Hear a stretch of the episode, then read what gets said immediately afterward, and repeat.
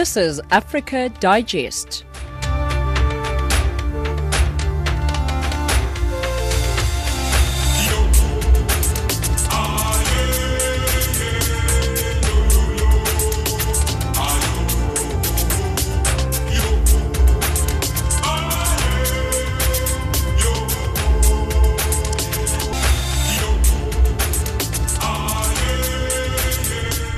1700 hours Central African time. Good afternoon and welcome to Africa Digest. You're listening to Channel Africa from an African perspective, broadcasting to you from our studios in Johannesburg, South Africa. You can find us on www.channelafrica.co.za as well as on channel 802 on the DSTV audio bouquet. If you're only joining us today for the first time, Happy New Year. We're glad to have you back with us in 2021. Top stories on Africa Digest at this hour. Uganda's Bobi Wine is accusing soldiers of the country's national army and police of stopping him from campaigning to attract voters. Hundreds of Cameroonians displaced by the separatist crisis return to their local communities. On the eve of Zimbabwe's 30 day lockdown, panic sweeps uh, rapidly across the country. Right now, though, it's time for your latest news bulletin with Onelin Sinzi. SABC News. Independent and impartial. From an African perspective.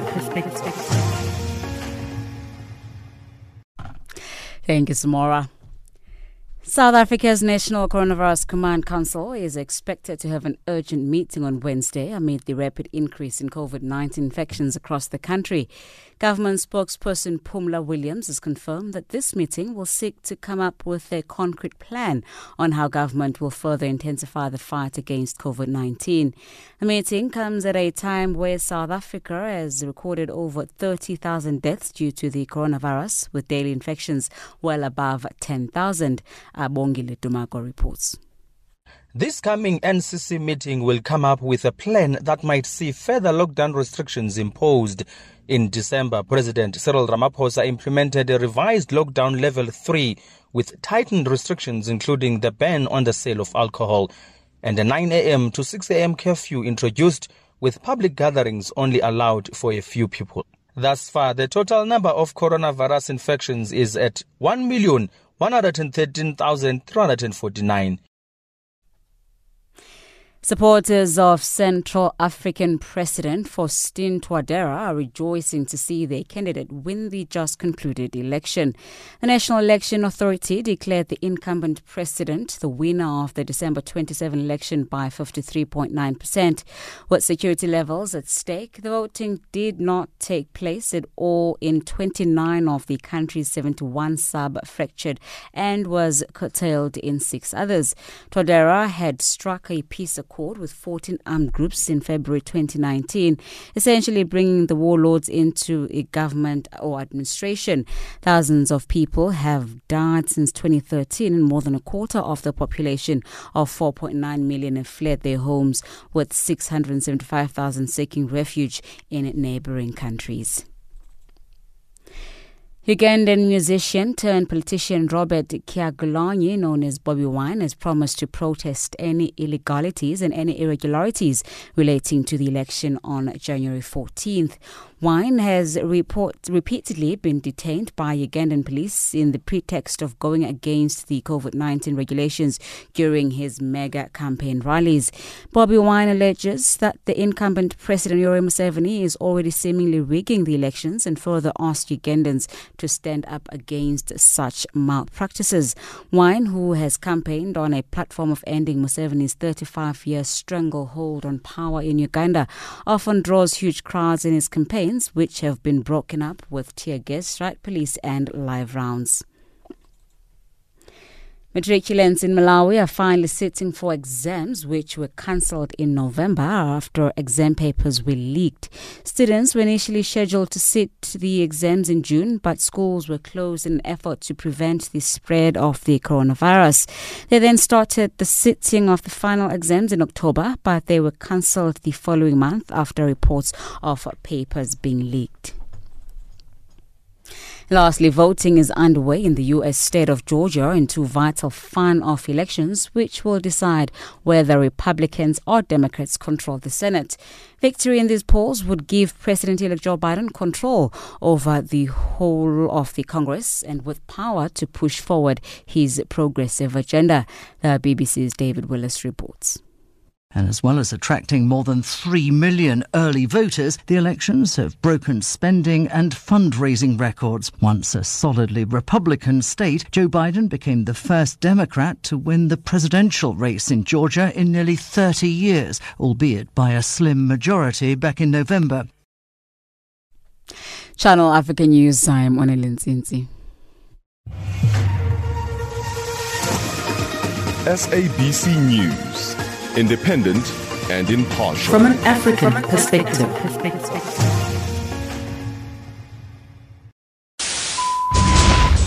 Across the globe, every second, there's always a breaking story. What we want to achieve is a healthy and vibrant economy which can ensure full employment to our people. The government concurs with the views of the Black Economic Empowerment Council report that it is now necessary to make our policies on black economic empowerment more explicit. Last May, I asked constituencies at NEDLAC to discuss youth employment incentives. I'm pleased that discussions have been concluded and that agreement has been reached on key principles. We are on an ambitious drive to industrialize, to attract investment, and to create more jobs for the youth of our country. They don't have jobs. I've tried looking for a job for it's a year and a half now. The challenges were experience and the, the level of education which I have.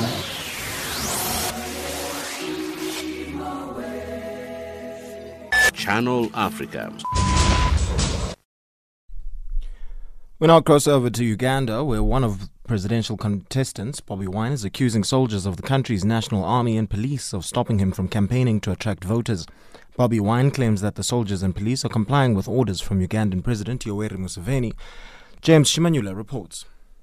As the countdown continues to the 14th of this month, when presidential election is to be held in Uganda, 11 contestants, including President Yoweri Museveni, and four retired military men that were once close to him, as well as pop star Bobi Wine, are campaigning aggressively in various parts of the country. All contestants challenging Museveni's presidency have accused the Ugandan authorities of firing tear gas canisters, rubber bullets, and live bullets at them and massive crowds supporting them. Those behind the firing mission, the contestants say, are soldiers of Uganda's National Defense Forces and the police. One of the contestants, Bobi Wine, has gone to the extent of claiming that military trucks and police cars have been running over some of his staunch supporters. Bobi Wine says his cry to the soldiers of the National Army and Police to stop killing and maiming supporters has fallen on deaf ears. As campaigns continue ahead of presidential election on the 14th of this month, more than 60 people have been killed, although President Museveni has officially announced that 54 people have lost their lives in what he characterized as violence unleashed by his main challenger, Bobi Wine. Nevertheless, campaign rallies are continuing despite intermittent stoppage by soldiers of Uganda National Army and Police. Take a listen to what one of Bobi Wine's staunch supporters is saying as loud siren noise mingled with firing of rubber and live bullets engulfs an area where the popular pop star and opposition politician, whose real name is Robert Kyagulanyi, was campaigning. The police and President Museveni's government is afraid of seeing Chagulanyi getting the support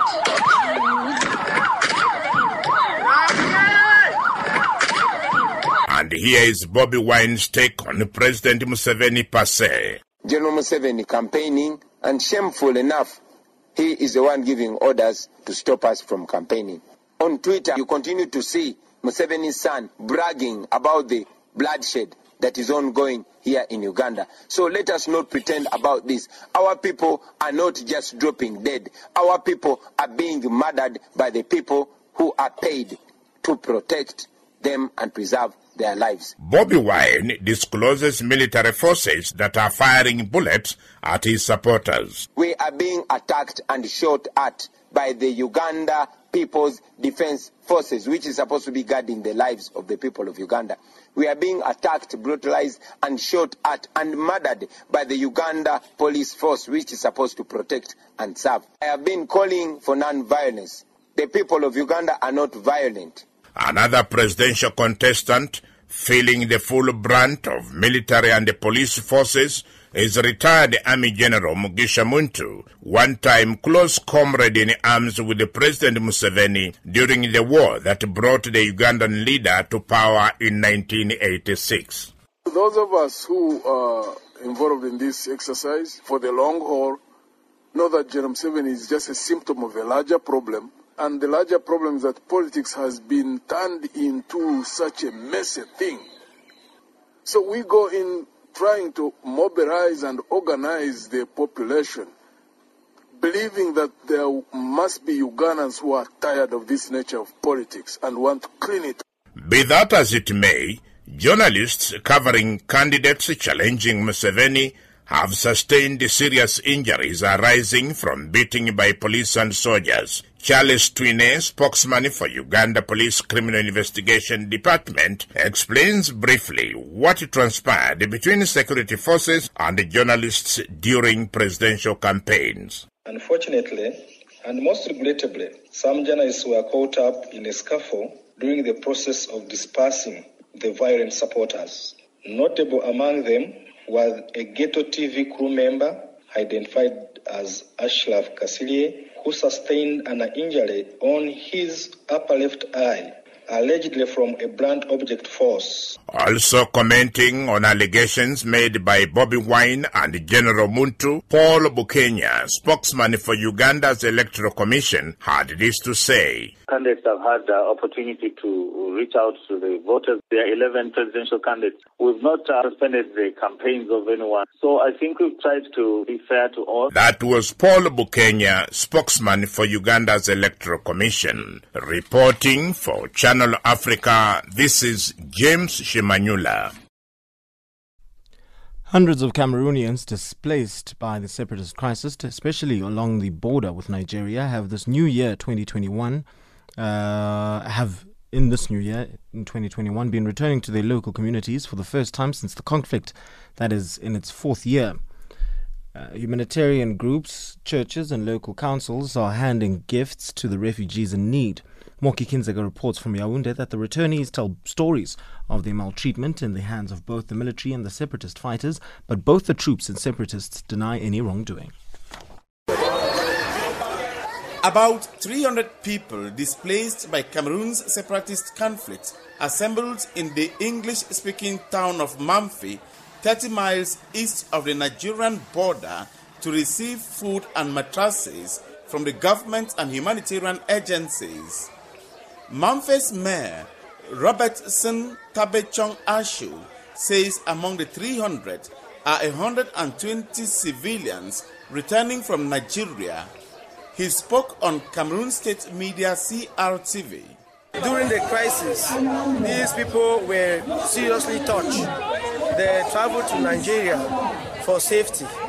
And today they, came, they have come back because of uh, the peace and serenity. And apart from this, they have also registered in the presidential plan for reconstruction and development. That means their household equipments will be given back to them. Ashu said Cameroon's government convinced the people who fled the fighting to come home as peace is gradually returning to their villages. He said those displaced and returnees will benefit from a government reconstruction plan. In April, the government announced what it called the Presidential Plan for the Reconstruction and Development of the English speaking Northwest and Southwest regions. The Reconstruction and Development Plan envisages the construction and equipping of 12,000 private homes and public buildings destroyed by four years of fighting. Last month, Cameroon announced lawmakers had approved funding for the plan but did not give further details. Cameroon said the people returned from Nigerian border towns and villages, including Agadom, Mfum, Uyo, and Aba, within the past two weeks. Their spokesperson, 38 year old teacher Elvira Are, said they hope to find peace and to be spared from both military and separatist fighters' brutality while at home. He spoke via a messaging app from Mamfe. The military, in their search for these separatists, brutalize the population, burn their shops, ask women to undress, and all of that. Secondly, even when the population wants to collaborate with the government to unveil the identity or the whereabouts of these separatists, the separatists find out somehow and they come after the population and kill the individuals who reported them. There is lack of trust. General Eba Eba Benoit commander of Cameroon military fighting separatists in the English speaking southwest region, denies that his troops brutalize civilians. Our mission is to secure the populations and their belongings and to make sure that our territory is safe. Benoit blames separatists for the abuses committed on civilians. Separatists said on social media that fighters protect civilians and those returning from military brutality.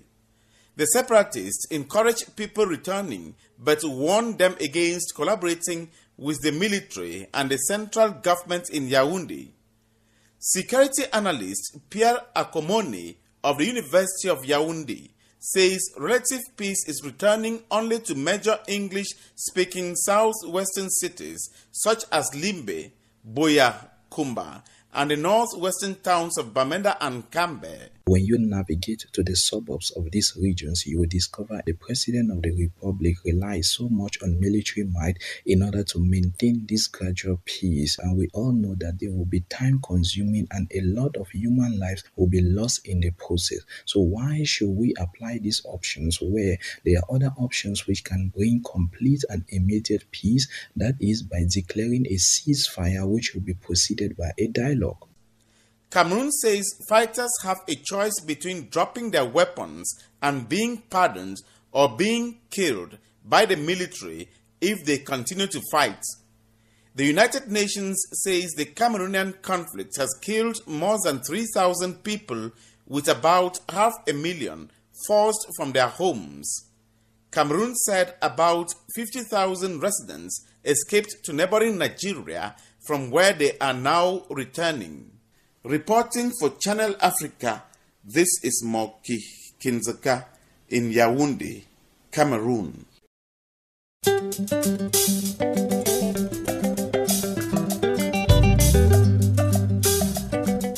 Welcome to Change Your Game here on Channel Africa, the African perspective. We're coming to you from Johannesburg in South Africa. My name is Asanda Beta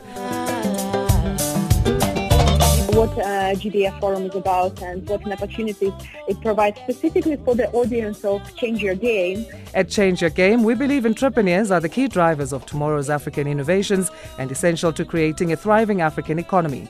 More support, just like invest more in young creatives and entrepreneurship, but actually do it. Don't just talk about it, actually do it, you know, because there are a lot of creative minds, there are a lot of intelligent human beings in our country, so I think they should invest more in that and take it seriously because it's a real thing.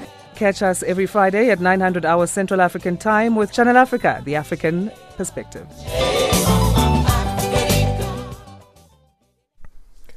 On the eve of Zimbabwe's 30 day lockdown, panic swept rapidly across the country. A lockdown announcement made over the weekend gave citizens a day to buy groceries or return to their homes ahead of curfew. While the stricter lockdown measures are meant to reduce the spread of the coronavirus, the uncertainty, lack of clarity of the announcement created panic and jostling in public spaces such as supermarkets and buses. More from our correspondent Simon Muchemwa reporting from Harare in Zimbabwe. This is 8 a.m. on a Monday morning and long queues are formed outside banks, supermarkets and bureau de changes in the capital Harare. Some people are carrying luggage a sign they are headed for places far from the city, but to do so they have to withdraw cash and buy basic goods first. Zimbabweans are panicking as Monday is the last day ahead of the start of yet another stricter lockdown to curb the spread of COVID 19. However, with everyone panicking, the city is pegged, supermarkets overwhelmed, streets full, buses overloaded, and social distancing is no longer being adhered to. Inside the supermarkets, some citizens were not wearing masks and queues to the tills were so long, thereby exposing each other to the virus.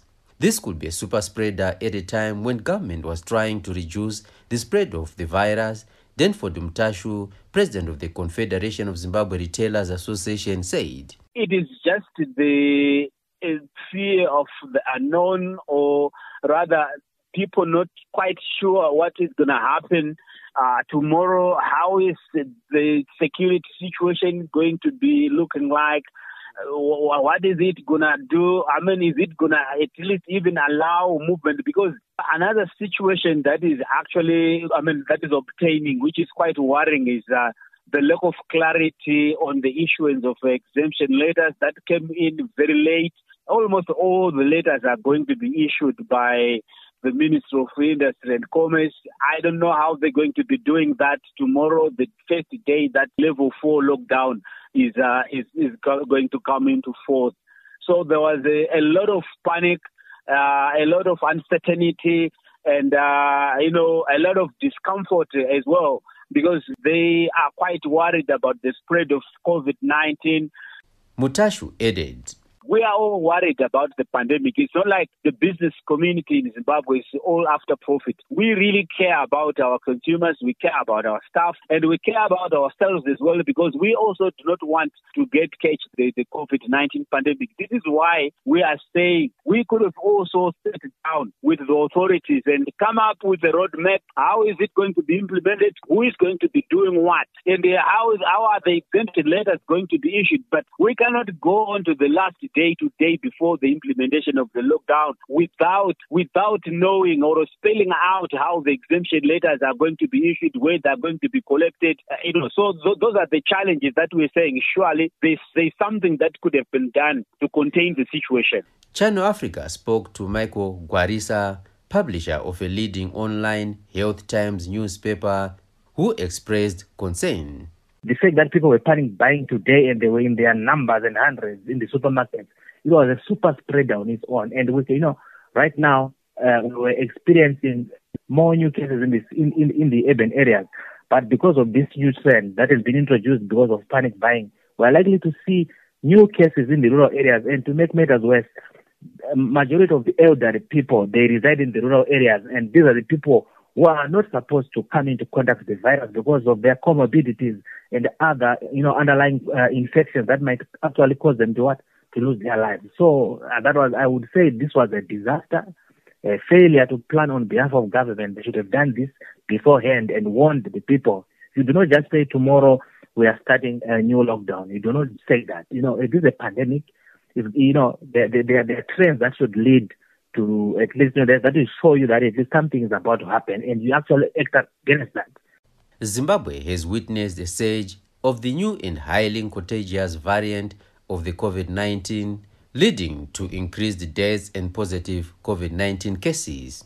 The country has recorded more than double cases of the the country has recorded more than double cases from the 16th of November to date, and out of nearly 400 deaths, recorded so far, 200 died within this short period.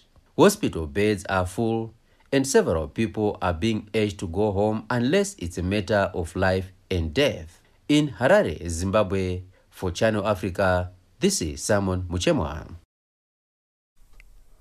National lockdowns have returned across the UK after a joint warning from the chief medical officers of the four nations that health services are at risk of being overwhelmed within three weeks. COVID cases are continuing to rise rapidly, driven by the new variant of the virus. The number of patients in hospitals across the UK is increasing sharply, putting huge stress on the NHS. The BBC's health editor Hugh Pym reports. On the front line of a major London hospital today, Here at St George's, staff say it's exceptionally busy after a big increase in admissions of COVID patients. Over the weekend, they've been struck by the number requiring oxygen support, and that's meant doubling capacity for oxygen supplies, which is no easy matter. We have had several whole families admitted. Quite a lot of those people haven't been older older people. They haven't been people with lots of medical problems. They have been young and fit people who have been themselves shocked at how unwell they've got and how quickly they've become unwell. Annabelle's whole family was struck by the virus. She and her mother Maria were struggling to breathe and were admitted to Leicester Royal Infirmary. They were brought together in intensive care, but less than 24 hours later, Maria died. It's literally just torn off family into tiny pieces. I, understand everyone's situation is different and we are, are at different points in our lives. But just to take a moment to put yourself in my shoes, and if that would make you perhaps rethink what you're going to do that day. London hospitals are under extreme pressure and it's the same in other areas of southern England. In the southeast, total COVID patient numbers in hospitals are now well above where they were at the peak last April. And it's a similar story in the east of England, with patient numbers rising rapidly in recent weeks. The chief executive of the Countess of Chester Hospital said 40% of beds were occupied by COVID patients and stressed there was a problem affecting more areas than just London. Community leaders in Cumbria, meanwhile, warned that the situation was getting worse. It's extremely serious. The uh, risk uh, to the hospitals in the north is, is, quite severe at the moment. They have more coronavirus uh, patients in the hospitals than, than they have ever had. In some parts of London, virus cases as a proportion of the population have gone up 25% in a week. That's why hospitals like this one are under increasing strain and at a time when there are higher levels of staff sickness and those needing to self isolate. Things could get even tougher in the weeks ahead. And that report was by BBC's health editor Hugh Pym. The South African regulator of medicines says it's currently reviewing new data it has received regarding the use of ivermectin to treat COVID 19. Two weeks ago, the regulator banned the drug, saying there was no clinical evidence to support claims that it's a miracle cure for COVID 19 and warned that its use could lead to harmful effects and even death. Mongeni Mutua filed this report. Ivermectin, until now, a veterinary drug used to treat livestock infected by worms and parasites. Last month, a U.S. medical expert told a hearing by the U.S. Senate that ivermectin has immensely powerful antiviral and anti-inflammatory agents and is in fact a miracle drug against COVID-19. Now, that has sparked a big rush for the drug worldwide, including here in South Africa. We are very, very concerned about, you know, the uh, repurposing of any drug if it is not uh, based on proper scientific research and uh, the bigger problem now is that it's being uh, promoted via the black market, uh, and it is a criminal offense. Uh, people must realize if this medicine, um, you know, the use of this medicine result in any side effects, uh, my question is always who will then take responsibility for that? The South African Health Products Regulatory Authority initially shared Agri-SA's misgivings about the drug and banned its use in the country. But now it may be experiencing a change of mind. It says it is now reviewing new data it has received about the drug and a decision on possibly approving it will be made in the coming days. Meanwhile, COSATU says it is not convinced by government's COVID-19 rollout strategy that was announced by Health Minister Dr. Zweli Mkhize last night. We believe that government was caught napping. Uh, we believe that some of the to-do list that the minister presented yesterday, these are the things that should have been done four months ago. This is uh, disappointing for us because we are losing members at an alarming rate in the public service. Many of these frontline workers are heroically trying to uh, keep the lights on, but government is really letting them down. So we hope that uh, the bilateral that the minister uh, was talking about uh, will really yield the results. Uh, but what is disappointing is that uh, there were no definite time frames that the minister uh, presented. At the same time, even the, the, minister himself admitted that the, the, the, the, discussions have, have, not been concluded with domestic partners. The fact that the Council of Medical Aid Schemes and other social partners are yet to be conclusively uh, consulted and engaged is really disappointing. Uh, we are we don't have time. Uh, we don't have the luxury of time. So we hope that government is really going to uh, work with all social partners to expedite this process because we need those frontline workers. We need people with comorbidities. We need the elderly to be the ones who are prioritized. But this needs to happen as soon as possible. COSATU has warned that South Africa risks falling behind the rest of the world in overcoming the pandemic and getting the economy back on track. Mbongeni Muthwa, SABC News, Johannesburg. Ahead of a political showdown in the United States Capitol this week, the Washington Post was first to report that President Donald Trump pressured Georgia's top election official to find enough votes to overturn his loss in that state raising legal and ethical questions for a president already impeached by the U.S. Congress.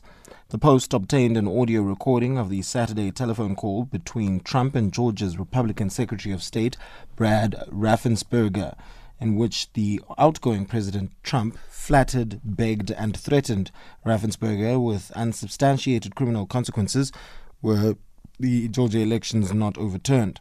My colleague Peter Ndoro spoke to John Leboutillier, a former Republican member of the U.S. House of Representatives. Leboutillier, a former House of uh, the Republican member uh, of U.S. Representatives, has more. All I want to do is this: I just want to find uh, eleven thousand seven hundred and eighty votes, which is one more than we have, because we won the state. And honestly, this should go very fast. You should meet tomorrow because you have a big election election coming up, and because of what you've done to the president, you know, the people of, of uh, Georgia know that this was a scam. And because of what you've done to the president, a lot of people aren't going out to vote. I am sure. I know you're a Republican, but you must be gobsmacked when you heard that uh, conversation. Well, I'm not totally gobsmacked anymore after four years of this type of thing from Trump and, and an accelerated pace of it since November 3rd, we, we, we can hear in that voice on that phone call from Saturday the desperation of Donald Trump. He, for some reason, he just can't accept that he lost the election, which he did, lost by a lot, actually, and he can't handle it.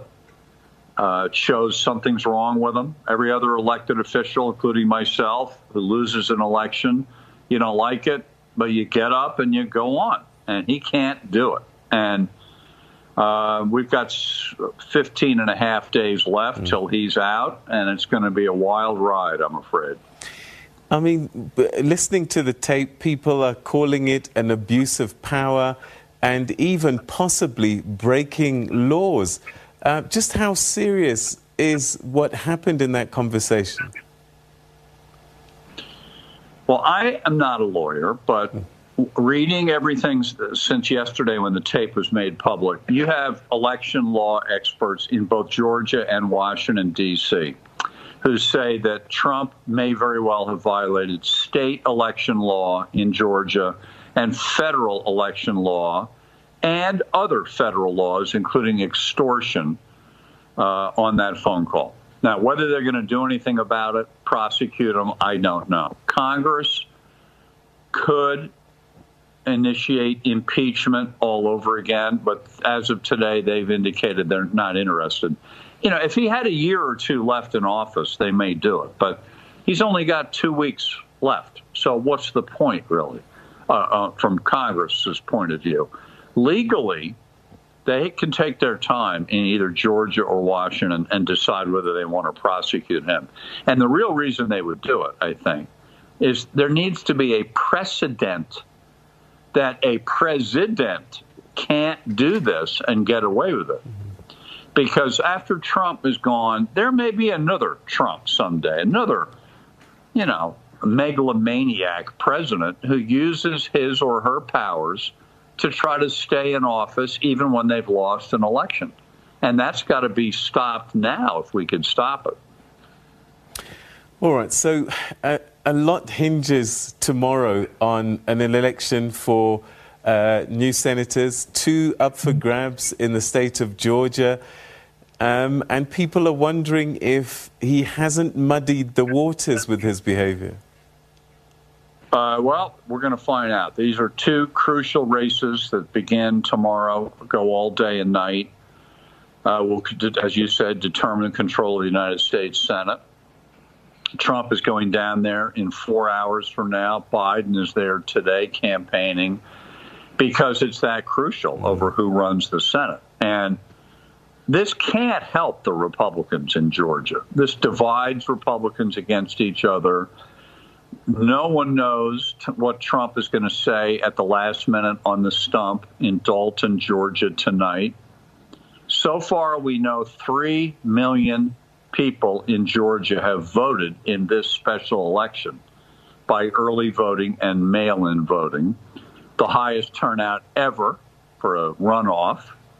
And it's disproportionately people of color and young people and voters in areas that vote more Democrat than Republican. So it could be that Trump has screwed this thing up and handed these two Senate seats that are held by Republicans. He may be handing them through his behavior over to the Democrats. We will know Wednesday, Thursday, somewhere in there. That is John Leboutillier, a former Republican member of the U.S. House of Representatives, speaking to my colleague Peter Ndoro. Across the globe, every second, there's always a breaking story. What we want to achieve is a healthy and vibrant economy which can ensure full employment to our people. The government concurs with the views of the Black Economic Empowerment Council report that it is now necessary to make our policies on black economic empowerment more explicit. Last May, I asked constituencies at NEDLAC to discuss youth employment incentives. I'm pleased that discussions have been concluded and that agreement has been reached on key principles. We are on an ambitious drive to industrialize, to attract investment, and to create more jobs for the youth of our country. They don't have jobs. I've tried looking for a job for it's a year and a half now. The challenges were experience and the, the level of education which I have.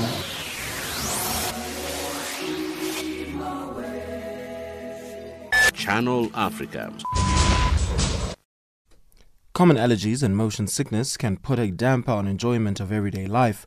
This is the view of Byron Chukwu, a pharmacist with Medipost Pharmacy, South Africa's largest national courier pharmacy, and he joins us on the line to shed some light on the antihistamine medicines, explaining how they can be helpful for short term relief of the symptoms associated with allergies.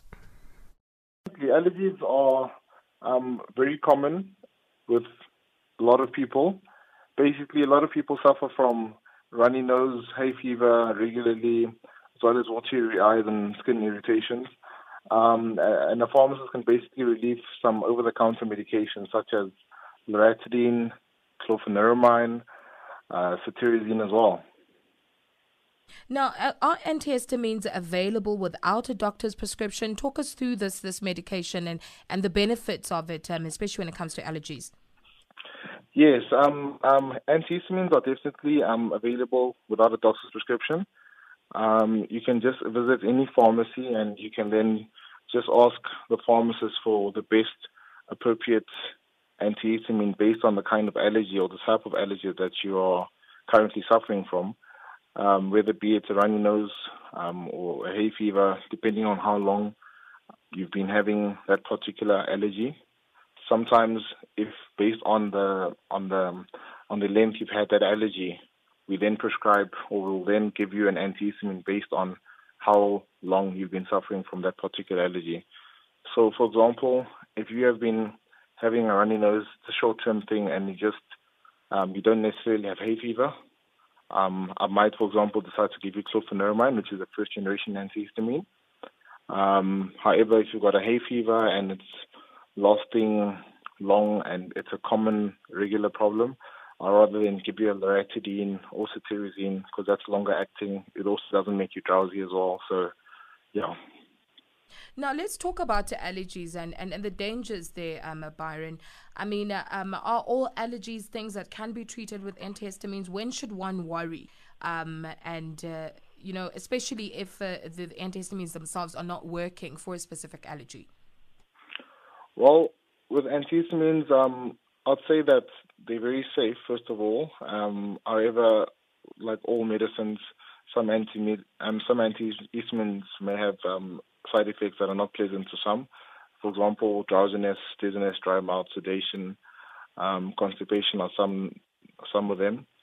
Um, however, what I'd recommend if it persists, if for example that allergy persists and goes on for a longer period of time, I would suggest that um, a person actually then consults with a, with a general practitioner. Um, that general practitioner might then um, ensure a different treatment plan or might advise on a different treatment plan um, for that particular person. But regularly, self medication normally does the job with regard to allergies. Now, talk to us about the work that you do as as Medipost Pharmacy, and uh, where our listeners can find out a little bit more about um, some of the services that you offer. Right. So I um, specifically um, work on the production side um, of, of at Medipost.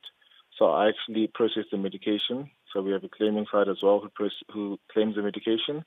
I then process the medication, um, put the stock in the relevant parcels for the patients, and then send that out to the patients. So Medipost is a huge courier pharmacy.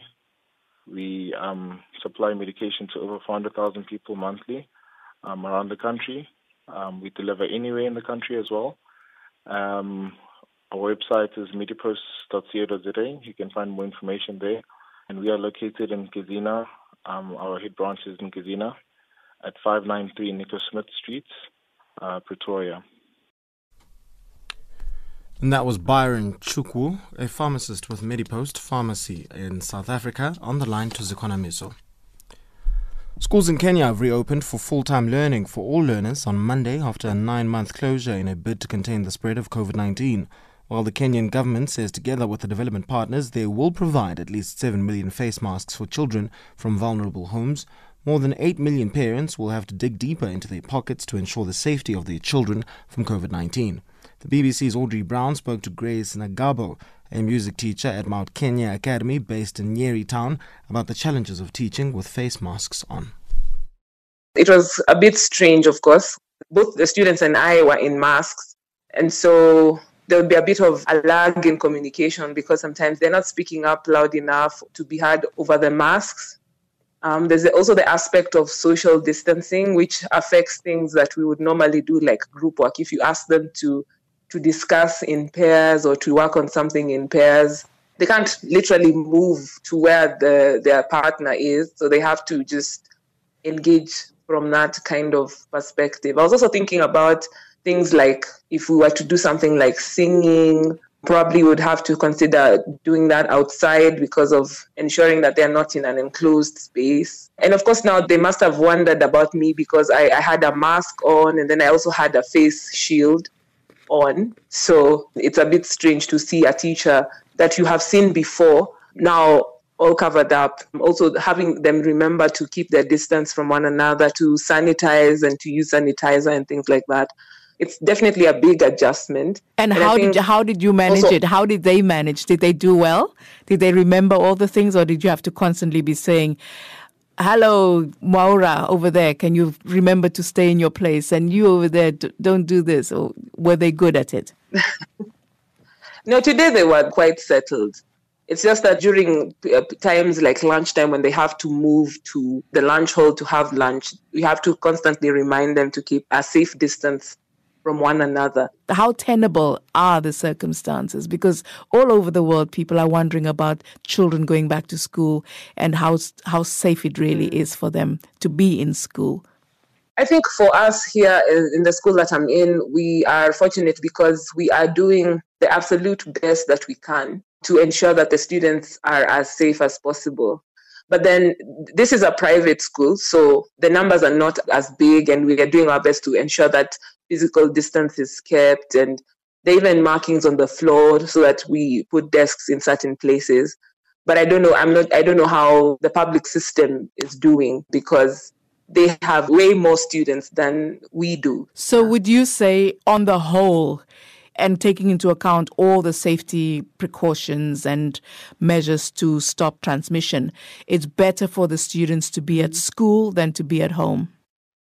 To be honest, I would say that it depends on the age. So, younger children, maybe they would have benefited if they were home for a bit, and then maybe they would have sort of considered something like a phased reintroduction into the physical classroom because it's it's quite taxing I mean, the teachers there are, are well trained and versed in creative ways of reminding the children, but they can actually forget. You know, put back your mask on, sit in this place, don't, um, that kind of thing. And yet the children thrive with that kind of social contact with one another. And a lot of them missed school because they missed their friends. But then when they come back, there's all these restrictions. So I think it depends. Some ages, I feel like, would be able to quickly adjust to that, but younger children, no. And that is Grace Nagabo, a music teacher at Mount Kenya Academy based in Nyeri Town, speaking to BBC's Audrey Brown. I am an African. I owe my being to the hills and the valleys, the mountains and the glades, the rivers, the deserts, the trees, the flowers, the seas, and the ever-changing seasons that define the face of our native land.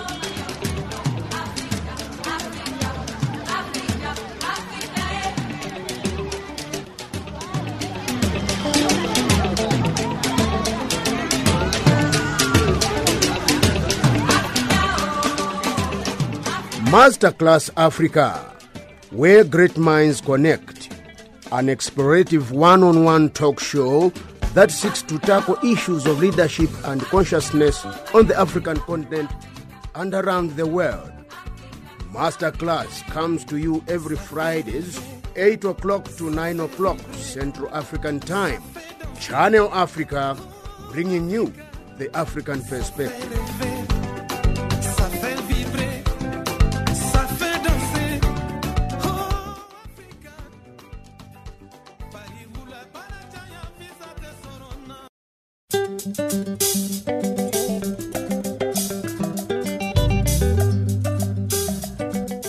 Welcome to Change Your Game here on Channel Africa, the African perspective. We're coming to you from Johannesburg in South Africa. My name is Asanda Beta what uh, GDF Forum is about and what an opportunities it provides specifically for the audience of Change Your Game. At Change Your Game, we believe entrepreneurs are the key drivers of tomorrow's African innovations and essential to creating a thriving African economy. More support, just like invest more in young creatives and entrepreneurship, but actually do it. Don't just talk about it, actually do it, you know, because there are a lot of creative minds, there are a lot of intelligent human beings in our country, so I think they should invest more in that and take it seriously because it's a real thing. Catch us every Friday at 900 hours Central African Time with Channel Africa, the African perspective.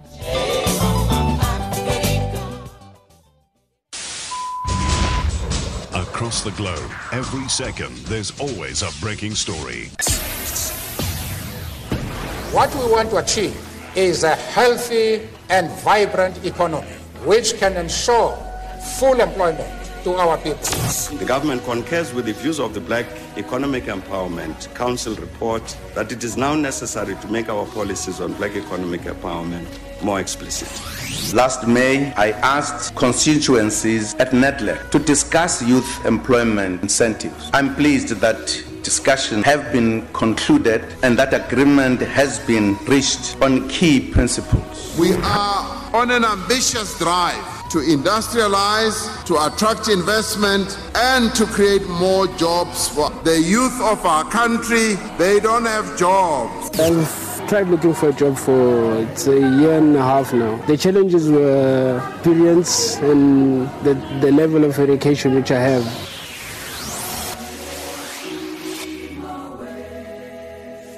Channel Africa. Now for your latest sport, here's Musbudi Makura.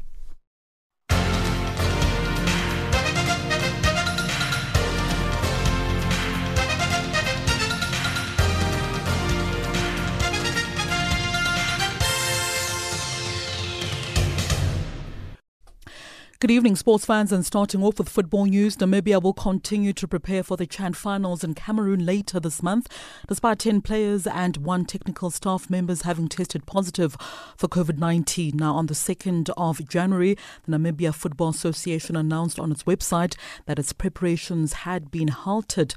But uh, since that announcement, training has resumed. The association also announced that they had to withdraw from the Chan warm up tournament in Rwanda, where Namibia was supposed to compete against the hosts and the DR Congo from the 7th up until the 11th of January. Meanwhile, Zimbabwe's preparations have also been hit after nine players and five staff members tested positive for COVID 19. The Zimbabwe Football Association has suspended all training sessions for the Zimbabwe Chan team following the news of the positive cases. On to cricket news, South Africa completed a dominating 10 wicket victory over Sri Lanka shortly after lunch on the third day of the second Betway Test at the Imperial Wanderers Stadium in Johannesburg earlier today. Now, the victory, coupled with the innings and a 45 win at Supersport Park in the country's capital, Pretoria, during the Boxing Day Test, allowed the home side to whitewash Sri Lanka in a revenge series after having lost the two previous Test matches at home and in Sri Lanka.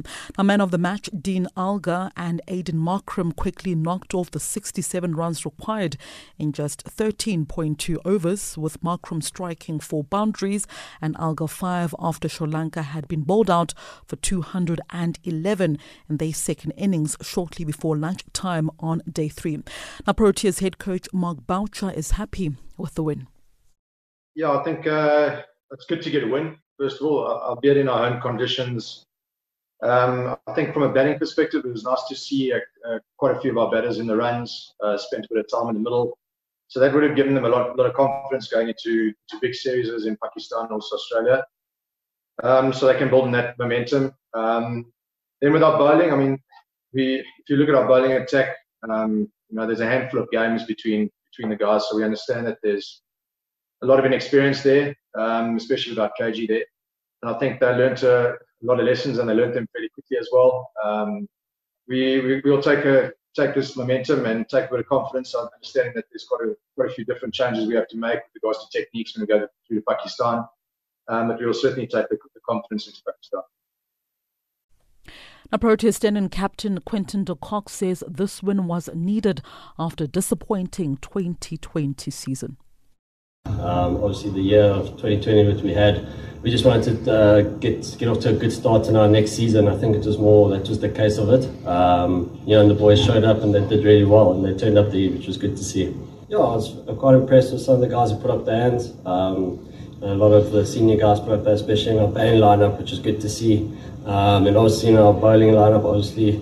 Uh, obviously, Kesh was a bit unlucky to get his turn, but you know he understands his role. Um, and the guys like like Anna and Lutho, all the, the four seamers came out, they put up players have bowled really well. On to tennis news, Novak Djokovic and Rafael Nadal will head the field at next month's ATP Cup, which has been reduced to 12 countries because of the COVID 19 pandemic. Now, world number one, Djokovic leads Serbia after, or rather, as they look to defend their title between the 1st and the 5th of February in Melbourne, Australia. Nadal, ranked second, represents the Spanish side aiming to avenge their defeat by Serbia in last year's final. US Open champion Dominic Thiem leads Austria while ATP Finals champion Daniil Medvedev plays for Russia. Great Britain, on the other hand, who missed out on the semi-finals last year, have not qualified for the 2021 event. Meanwhile, the draw will take place on the 20th of January when the 12 teams will be divided into four groups of three. The group winners will advance to the semi-finals of the event. And finally, the Vitality Netball Legends series, which was due to take place at the end of January between uh, England's Vitality Roses and Jamaica, has been postponed due to the ongoing global COVID 19 pandemic. The announcement regarding the four test series, which was scheduled to start on the 22nd of January, was confirmed by England Netball on Monday. And those are your sports news at the hour.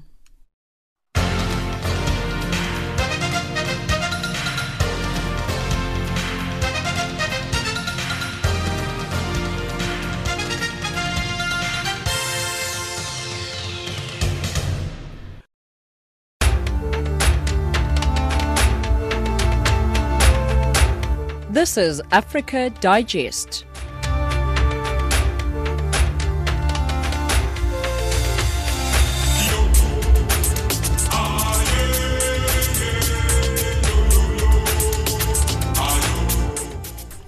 And that wraps up this hour of Africa Digest. Be sure to join us again a little bit later from 1900 hours Central African time for more news from an African perspective.